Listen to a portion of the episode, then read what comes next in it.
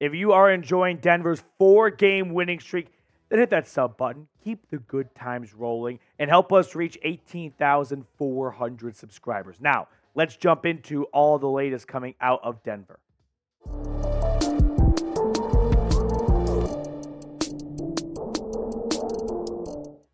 Welcome on into the 5 and 5 Broncos breakdown. And happy Victory Monday to everyone watching right now because this might not have been the prettiest of wins, but it's still a win. And the Broncos, who looked deader than dead just a month or so ago at 1 and 5, have clawed their way out and they are now 5 and 5 and they are very much in the playoff race. Now, I understand this win was not the prettiest of wins. Even Mike McGlinchey acknowledged that after the game. But let me tell you this right now never apologize for wins. A lot of work has to be done, especially on the offensive side of the ball, specifically in the red zone, which we'll get to later on in the video.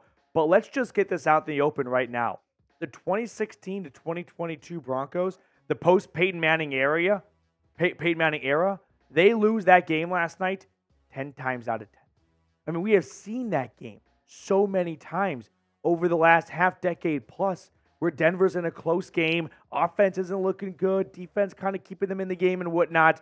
But ultimately, the Broncos usually find a way to lose that game, whether it's a missed field goal at the end, not scoring a touchdown. But now, two straight games where Denver has found ways to win. This is what Sean Payton was talking about, about wanting to win immediately, getting the losing culture out, getting that losing stink out of this locker room. And instead of finding good ways to lose, if that's even a thing. They're finding ugly ways to win, but they're still wins, and they'll figure out the details throughout the course of the week in practice. Now, we do have some big news to talk about on today's show, and that is Kareem Jackson has been suspended without pay for four games, according to Adam Schefter, for repeated violations of playing rules intended to protect the health and safety of players.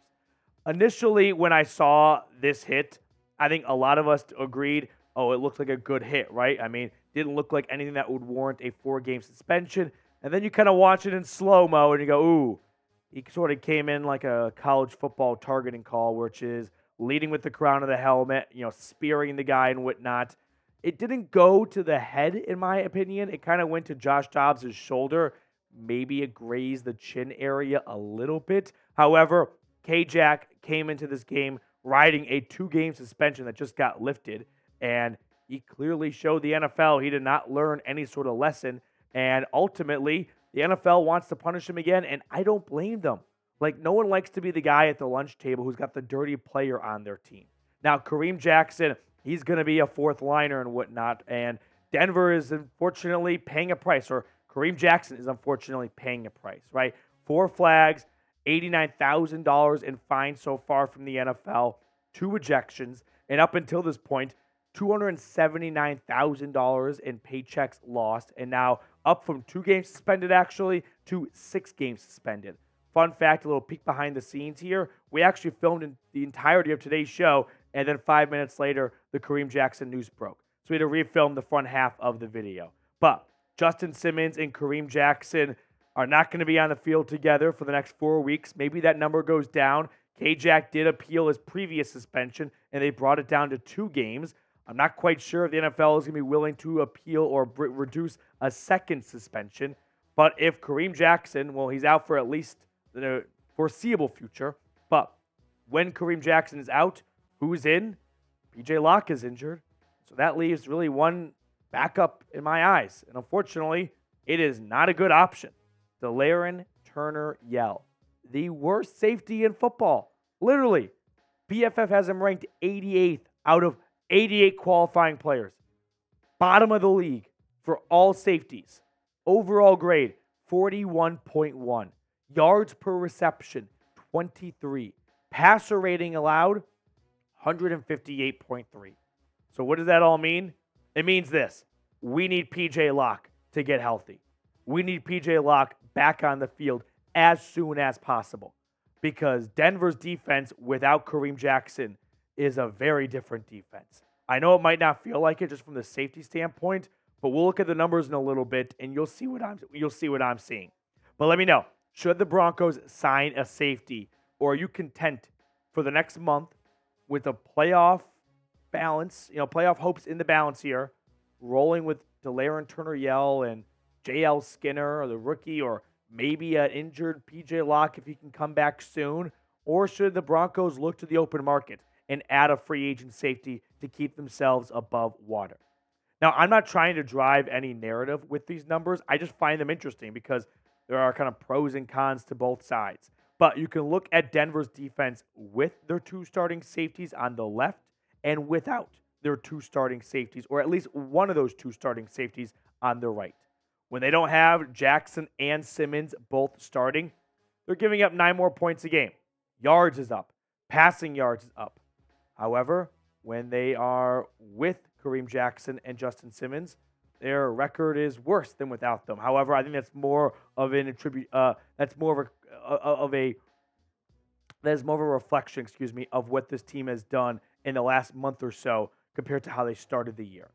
Next up on the show, we're going to talk about a potential Bountygate 2.0 scandal surrounding Sean Payton with his new team. I saw a wild internet rumor about this, so we'll address that on the show. But really quickly, today's show is sponsored by Prize Picks. Thanks to Prize Picks, I've had some of the most fun watching football and basketball, winning up to 25 times my money.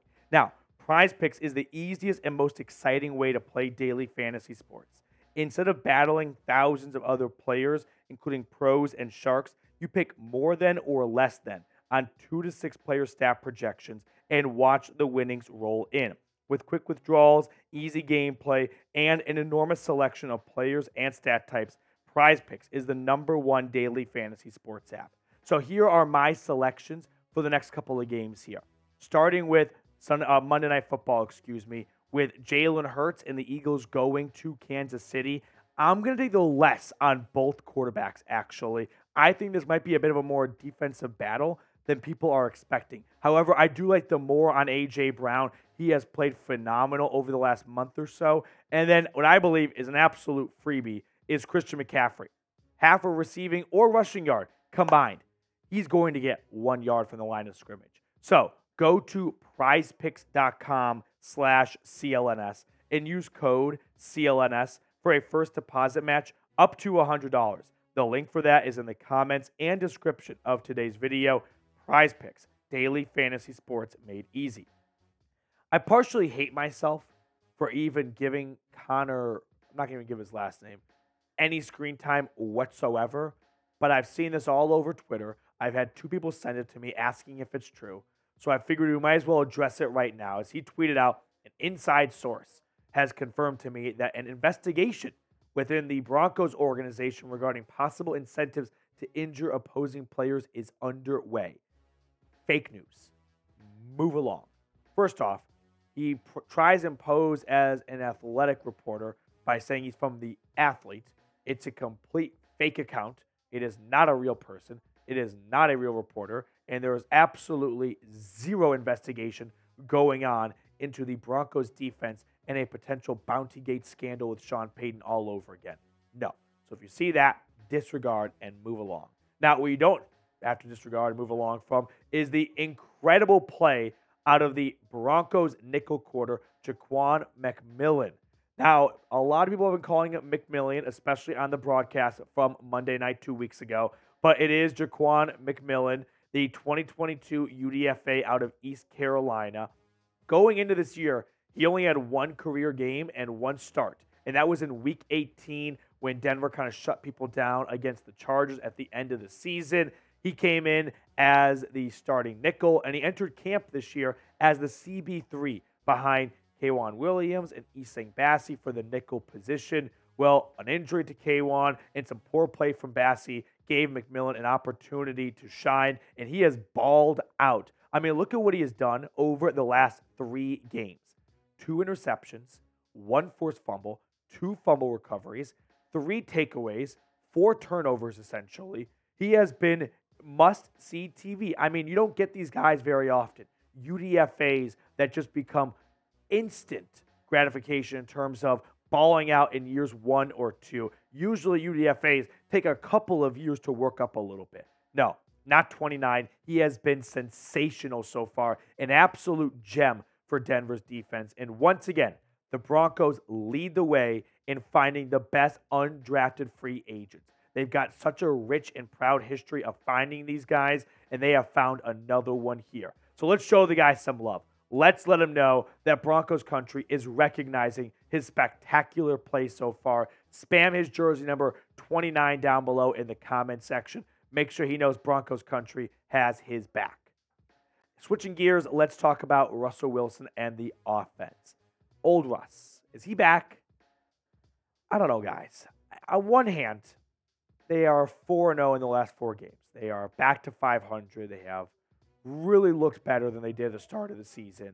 And Russell Wilson specifically has looked way better than he did last year.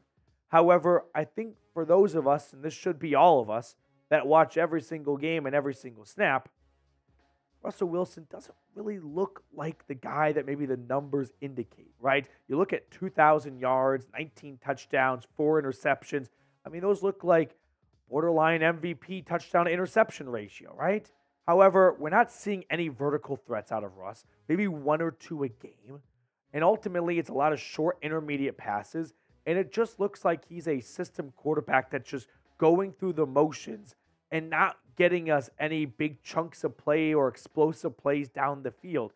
So, for what he's being asked to do, he's doing a really good job. But for those saying, oh, old Russ is back, 19 touchdowns, four interceptions, I'm going to push back on that a little bit here. And I think deep down, we can all sort of agree like what Russell Wilson is doing is awesome because of what he did last year. But let's all remember the bar from last year was 16 touchdowns. That's a career low bar for him, right?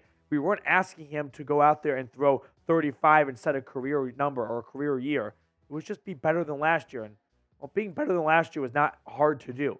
Now, Denver's offense in the red zone has been stale. They have made 36 trips inside the red zone. They have scored 18 touchdowns. That's a batting average of 50%. They rank 19th, so bottom half, but could be worse, but definitely could be a lot better out of all 32 NFL teams. Listen, when it comes to this team and that ugly ish win on, on Sunday night against the Vikings, here's my parting words for you guys. This, this fan base should enjoy being 5 and 5 after starting 1 and 5, right? This was a team that was deader than dead.